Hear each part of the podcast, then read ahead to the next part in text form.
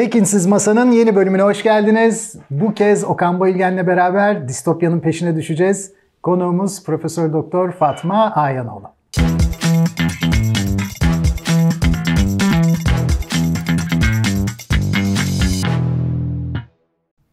Hocam hoş geldiniz. Hoş bulduk. Nasılsınız? Sağ olun. Ayaklarınıza Siz sağlık. Çok iyiyiz. Teşekkürler. Hemen başlıyoruz o zaman. Başlayalım. Distopya denince ne anlamamız gerekir? Distopya denince aslında benim aklıma hemen böyle e, karanlık sokaklar, kasvetli gri bir ülke, içinde mutsuz yaşayan insanlar. Ama tabii sadece hani ekonomik krizin etkilediği distopya mı diye bakmak lazım. Distopya ne zamandan beri var? İnsanoğlunun varlığından beri var mı?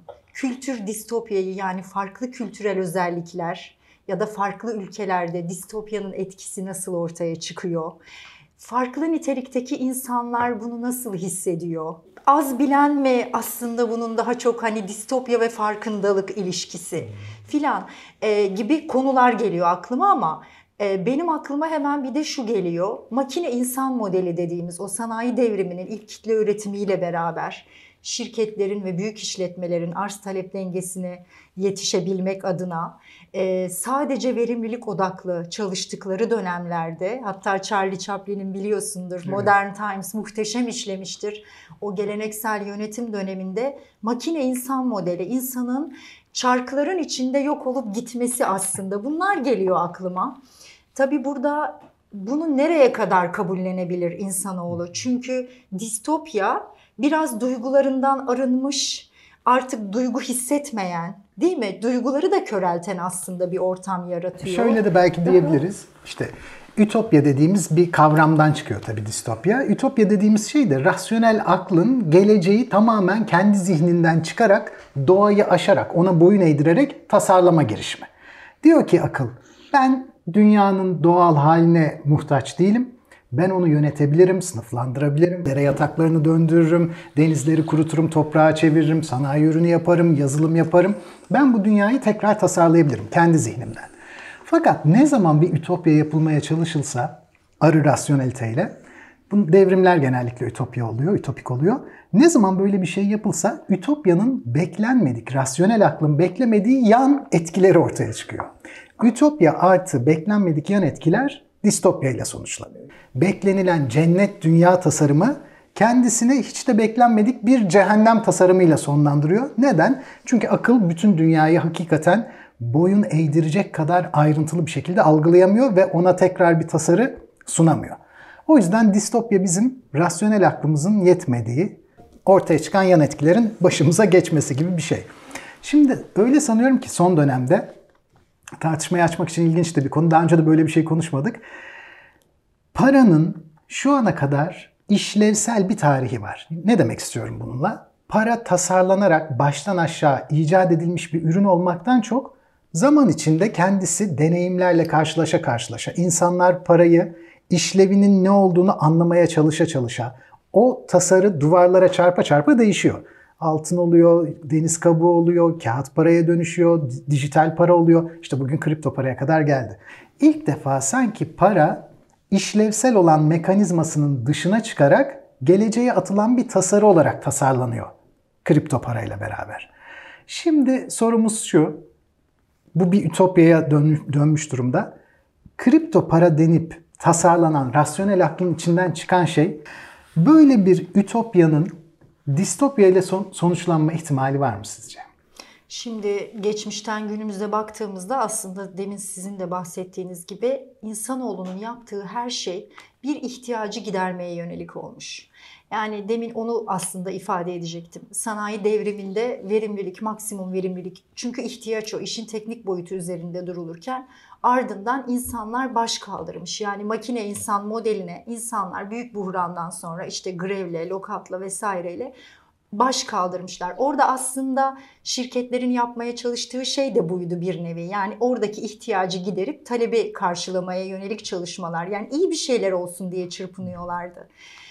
Neoklasik yönetim dönemi ortaya çıktığında insanoğlu çalışmamaya başladığında aynı dediğin gibi yani bir ihtiyacı gidermeye yönelik ardından sorunun çözümü sonra başka sorunların çıkması. Çünkü e, hayat o kadar karmaşık ve çevresel faktörler iç içe geçmiş ki sizler bir takım bağımlı değişkenleri öngörüyorsunuz ama çok başka bağımsız değişkenler ortaya çıkıyor ve e, bu sizi muallakta bırakıyor. Aslında bilimsel çalışmalarında temelinde bu yok mu? Doğru tabii. Hani bir bağımlı, bir bağımsız değişken alıyoruz ve olayı açıklamaya çalışıyoruz modeli ama kısıtlı. Gerçek hayata o yüzden döndürülemiyor. Çok hani hep doğru. deriz ya neden teori uygulamaya dönmüyor?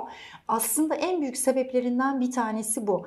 Ha sonra Şöyle diyebiliriz belki orada. fx fonksiyonu o kadar çok parametreyle oluşmak zorunda ki biz onları hesaplayamayacağımız için bağımsız ve bağımlı değişken sayısını çok azaltıyoruz. Onların katma değerlerinin kaç olacağına da hipotetik bir karar veriyoruz. Açıklayıcılığı düşük oluyor. Aynen tabii bir, burada şöyle de bir durum var. Yani e, insanın ihtiyaçlarını karşılamışlar. Bu sefer çevrede rekabet sorunu ortaya çıkmış ve talep bu sefer azalmaya başlamış. Bu sefer oturup düşünmüşler biz ne yapalım, nasıl çözelim bu sorunu diye. Rekabeti çözmek için hop strateji kavramı karşımıza çıkmış ve bu sefer de işin teknik boyutu, çalışan boyutu modern yönetimde dönem dediğimiz dönemde de müşteri kavramı biliyorsun hani müşteri bu. Bu sorunu çözmeye çalışmışlar ama hep bakıldığında hep bir işte ütopyaya ulaşma, bir ideale ulaşmak arzusu fakat daha sonra bambaşka sorunlarla karşılaşma. E, bürokrasi modeli öyle değil mi? Weber 1900'lü yılların başında ideal demiş bürokrasi modeline. Neden ideal demiş? Aslında bürokrasi modelinde kırtasiyecilik çok fazladır. Hiyerarşik kademeler çok fazladır.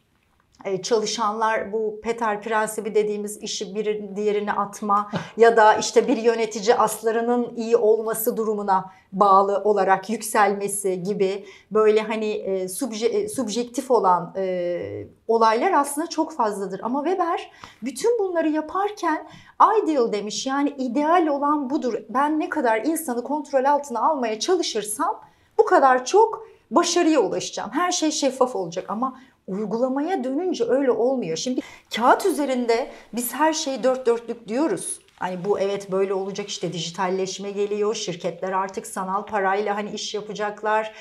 Ee, ama e, hiç farkına varmadığımız çok önemli bir kriter var şu an dünyada. Bir teknoloji, iki robotlaşma. Yani insanlar, benim artık arkadaşım bir robot olacak. Öyle robotlarla dertleşeceğiz. E, robotla evlenenler, evlenmek isteyenler Hollanda'da falan e, duyduk yani. E, artık robotların iş yapması talep edilirken bir yandan da hani o sanal dünyanın içerisinde çünkü artık biliyorsun metaverse falan geliyor. Oranın içine hapsolmuş insanlar o dünyanın içinde kalarak dış dünya ile bağlantıları robotlar da olacak. Yani bu çok uzak değil. Özellikle pandemi ve dijitalleşme bunu çok hızlandırdı. Amerika'da yapılan bir araştırma yaklaşık 100 yıl yani ben buna dijital devrim diyorum. Kitabımda da dijital devrim olarak sanayi devrimine çok benzettim farklılıklarını ve benzer yanlarını. Ee, 100 yıl öne çekti.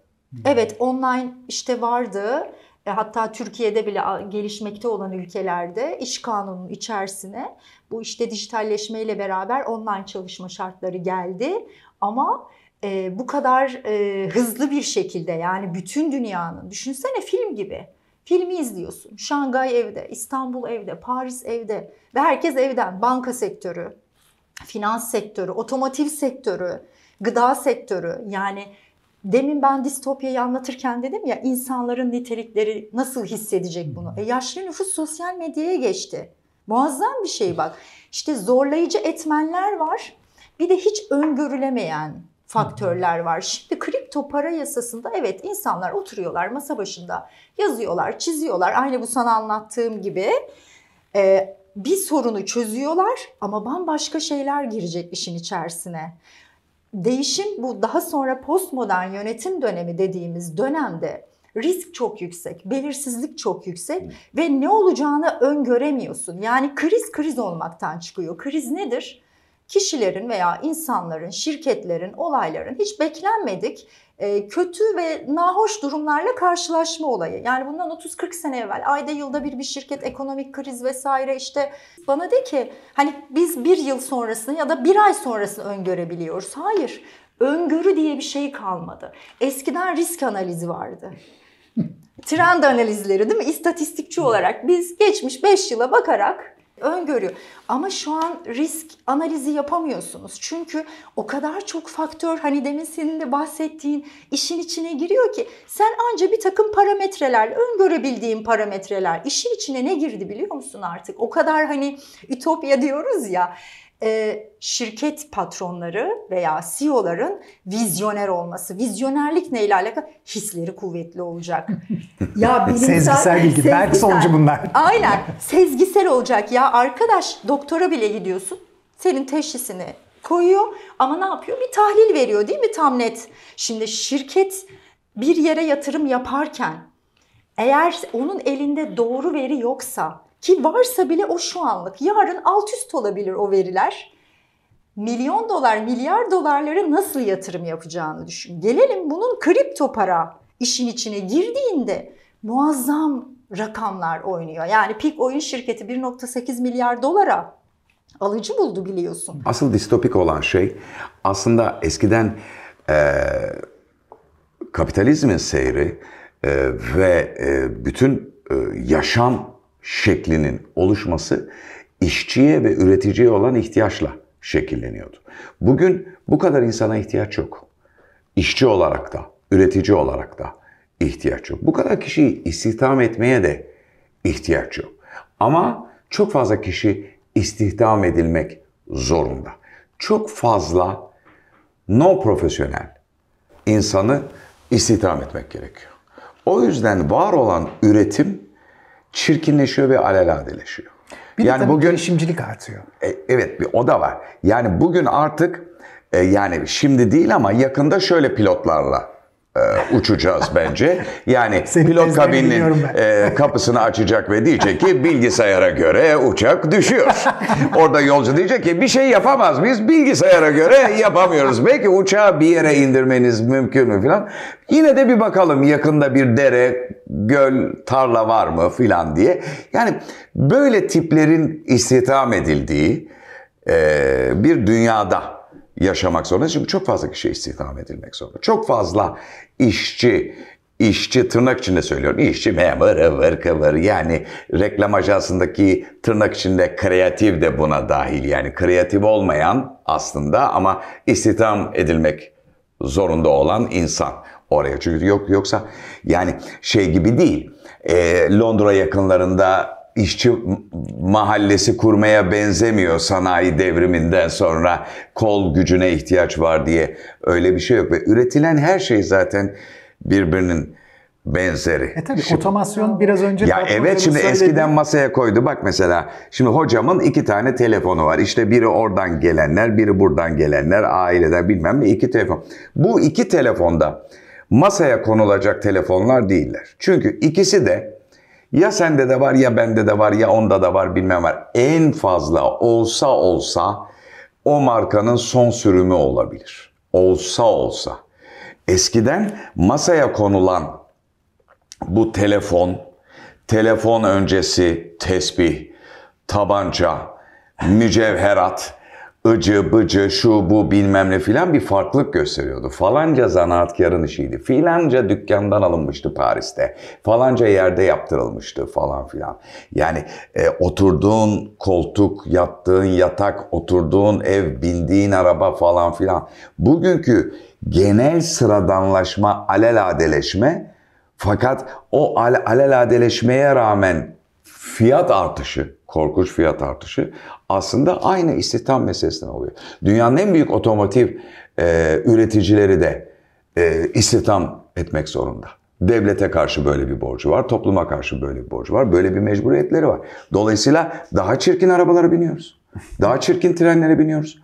Daha kötü teknoloji uçaklarda uçuyoruz. E hep bunu söylüyor. Yani bari bu Ay'a gittik gitmedik meselesi. O, o yüzden gidemiyoruz. Ciddi söylüyorum. O yüzden gidiyoruz. Çünkü hiçbir hani yaratıcı bir şey yok. Ve zanaat gittikçe daha az, daha az, daha az, daha az. Ustalık bilmem mi. Dolayısıyla ne oluyor? Aslında bizim eskiden zanaatkar diyeceğimiz tip Şimdi sanata geçiyor artık. Hop hop hop Bundan sanata geçiyor. Sanırım şundan kaynaklanıyor. Şey, Çok yani, haklısın. Yani dolayısıyla bu belki de belki de bu bitirdim. Bitcoin e, meselesi 2008-2009 çok yakın tarih bu. Yani daha üzerine yorum yapılacak bir tarih bile değil. Çok genç. Yani işte bir makale gönderdin de öbür taraftan da ilk önce sana gönderdim 10 tane falan. Bu aslında bir distopya değil. Bence bu bir ütopya. Ama mutlaka insanoğlu kendinden tabii menkul, menfur ve her türlü mün ve men olduğu için insan evladı dolayısıyla distopik hale gelecek tabii ki. Yani şöyle diyebiliriz. Ortalama insanın eskiden tüketim yap, eskiden derken birkaç yüzyıl öncesini düşünelim. Ortalama bir insanın lüks tüketim yapması, tırnak içinde söylüyorum bunu şimdi üstüne gideceğim, imkansız. Niye? Çünkü senin söylediğin gibi sanatçılar var veya çok üst düzey zanaatkarlar var. Bunlar el işiyle çok uğraşarak bir şeyi diyelim ki bir mücevher olsun. Bu mücevheri mıhlaması için ayrı, işte sadekarlığı için ayrı uğraşıyor, uğraşıyor, uğraşıyor. Aylar sürüyor belki süreç. Fakat niye bu kadar aylar sürecek kadar uğraşabiliyor? Çünkü alabilecek tek müşteri var ve senin söylediğin gibi masaya koyduğunda onu tamamen toplumun geri kalanından ayırabilecek. Fakat zaman içinde kaynaklar sanayi devrimi sonrasında bollaştığı için, bollaşan kaynak nedir? Doğal olmayan kaynaklar. Bir zenginleşme gerçekleşiyor. Zenginleşme orta sınıfın eskiden lüks görünen tüketimlerin hepsini yapmasına olanak tanıyor. Bu olanak kişilerin doğal kaynaklar sınırlı olduğu için eskisi kadar kaliteli ürünün bütün 8 milyara yansıtılamamasından ötürü bir ortalaması alınıyor ve tarih içinde aslında kişi zenginleşiyor. Özellikle orta sınıf. Daha önce hiç sahip olmadığı imtiyazlara sahip oluyor. Ama ne pahasına? Herkesin bunu kullanabilmesi pahasına. Okan Bey o kadar doğru bir noktaya değindi ki Şimdi bir yere gittiğiniz zaman telefon örneği şimdi önümde olduğu için bu arada bunları burada unuttum kasti bir şey. Herhalde. Yok güzel ya anlamadık. Yani biz de dedik ki hocam çok üzüldük yani bunları mı kullanıyor dedim ben. Yazık dedim. Hay Allah dedim ya. Şimdi şöyle e, izomorfizm dediğimiz aslında eş biçimli yapıları ortaya çıkarıyor. Neden? Demin dedim ya müşteri ön planda. Şimdi müşterinin beklediği bir şey var. Şirketler ikiye bölünmüş vaziyette. İnsanlar da ikiye bölündü. Okan Bey'in söylediği gibi fiziksel güçten beyin gücüne doğru gittikçe bir o robotları üreten, işte oyunu üreten, e, o inovatif beyine sahip kişiler, onlar bir yerde duruyor. Ama öbürleri de biz bunları nerede istihdam edeceğiz sorunu geliyor. Bir de şimdi şirketler de öyle. Bir ta- takip edilen, iki taklit eden şirketler. Şimdi takip edilen şirketlerde ciddi bir arge, sermaye, işte fiziksel altyapı vesaire var ve yeni bir teknoloji üreterek çevreyi ve e, insanlığı yönlendiriyor. Yani şu çıkmasaydı şu anda biz hala cep telefonu, e, tuşlu telefonlarla ilerleyecektik. Ama bu çıktıktan sonra bunu çıkarmak çok zor ortaya ilk çıkaran şirket için. Yani bir ürünü ilk olarak piyasaya ortaya atma, ortaya sunma. Ardından diğerleri bunu takip ediyorlar. Yani okyanusta gittiğinizi düşünün. Bir yol belirlemişsiniz kendinize kestirme bir yol, çok rahat sizi götüren ama bütün bunu gören diğer, diğer irili ufaklı e, şeyler de sizin o sahip olduğunuz dürbüne ne ya, ya da o bilgiye sahip olmayanlar da sizi görerek sizi taklit ediyorlar ve o pazara giriyorlar. Ha, ne oluyor bunun sonucunda? İzomorfizm, eş biçimlik yani şu ürünü gidip aldığınızda altıgeni yok şu anda. Doğru mu? Karesi yok. Neden hepsi dikdörtgen? Neden hepsi dokunmatik? E Nokia çıkarmaya çalıştı. Hayır dedi ben eski e, devam edeceğim. Ben liderdim doğru. Dünya lideriydi. Tuşlu telefon çıkarmaya devam edeceğim dedi. Ama ne oldu? Battı. Çünkü şu anda piyasa artık Nokia'nın o dönemine e, çıkardığı dönemdeki gibi değil. Ama şekerim yaşlanıyoruz hiç merak etme. Doğru. Yakında tekrar o tuşlara döneceğiz. Çok basit tuşları da bize göre büyütüyorlar. Bir de 3 e, üç, üç yeri arıyorsun e, panik butonu var. Ama öbürü de saat çıkardı. Sen yolda düşünce o kendiliğinden arıyor. Bu da- bu da- Ama o sırada bir e, sevgilimle yatağa mı atladım yoksa düştü mü onu belli anlamıyor Ayırt saat. edemiyor, öyle mi? Ayırt edemez tabii. Nerede? Hemen alarm çalıyor. Peki hocam bu distopya ile ütopya bağlamı arasında robotlar sadece çalışan olmaktan çıkıp bizi düşünsel anlamda yönlendiren bir yere geldiğinde o zaman sanki ütopya kırılıp distopyaya doğru gidebilir. Z kuşağıyla beraber öyle olacak. Çünkü robotlar onları onların yerine O kadar onların onların azılı yerine- düşmanı Ya olarak. düşmanı değil. Ben onların canım ciğerim onlar benim ama Z kuşağıyla beraber e, alfa bir şey yapmazsa robotlar kesinlikle e, şeyi yönetecekler. Yani bugün basit bir e, telefon uygulaması bile Z kuşağını yönetiyor zaten. Adı TikTok.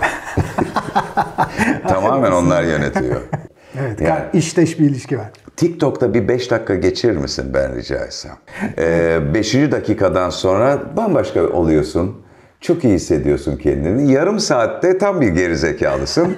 Ve buna günde, e, bu çocukların günde TikTok'tan 17-18 saat maruz kaldıklarını düşünürsen TikTok'a müthiş bir nesil. Yani Şimdi TikTok kullanmıyorum ama senin sıkça tarif ettiğin benim ben telefonuma indirdim. biliyorum. Sen zaten Ben sosyal deney yapıyorum yani, evet, bana. yani.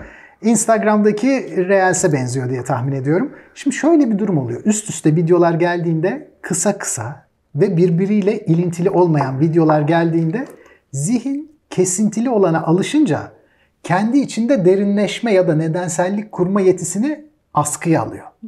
Şimdi bu askıya alınma zihnini yani aydınlanmanın temel mantığına aykırı bir şeye geliyor. Kendi zihnine güven. Bu iptal oluyor. Ama karşılığında kesintili olan videonun önerdiği bir fikir de yok. Fikirsiz bir video serisi. O zaman kendi aklıma güvenmiyorum ama bana sunulan bir akıl da yok. O zaman akıl ortadan kalkıyor. Buna postmodernite cevaz veriyor. Yani rasyonelitenin geri alınması, rasyonel olmayan görüntülerin öne çıkması. Görüntülerin de süreksiz olması. Yani bir bağlantı kuramayacağımız bir şey. Mesela bizim gerçek hayatlarımızda sürekli ve süreksiz olan temel şey nedir? Rüyalar süreksizdir. Her rüyada kendimizi başka birisi olarak görürüz. Başka bir konumdayız, başka evdeyiz, akrabalarımız başka. Yaşama döndüğümüzde deriz ki dünde kaldığım yerden devam ediyorum. Biri sürekli, biri süreksiz. Aydınlanma sürekli olanın gerçek olduğuna dair bir algı yaratıp önemli olanın o olduğunu iddia ediyordu. Şimdi bu TikTok'la, Instagram'la, belki de işte Twitter'la beraber gelen şey... Asıl distopik yerdeyiz şu an. Evet, Mesela TikTok ya da Instagram reelleri ya da YouTube shortları aslında non-stop bir mastürbasyon. Ve hep şöyle bir bahane var herkeste de. İşle ilgili abi. İş nedir kardeş? Yani iş mühim bir şey mi? Bak bu da ilginç. Demek ki bilinç altında bunun yapılması gerekmeyen bir şey olduğunu düşünüyor. Onu biliyor abi işi kutsallaştırıyor. İşi kutsallaştırmak. Halbuki senin şu anda işi kutsallaştırmaman gerekiyordu. Pasif direnişi kutsallaştırman gerekiyordu. Aylak aylak dolaşmayı kutsallaştırman gerekiyordu.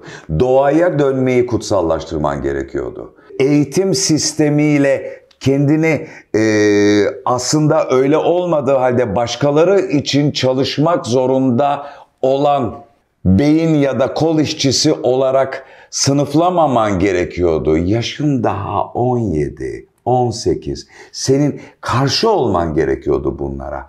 O yüzden belki senden ümitli olabilirdik. Karşı olsa ne demek çalışmak ya? Kim benim üzerimde böyle bir tasarruf kurabilir şekerim? Ve bilim insanı olmak mı istiyoruz?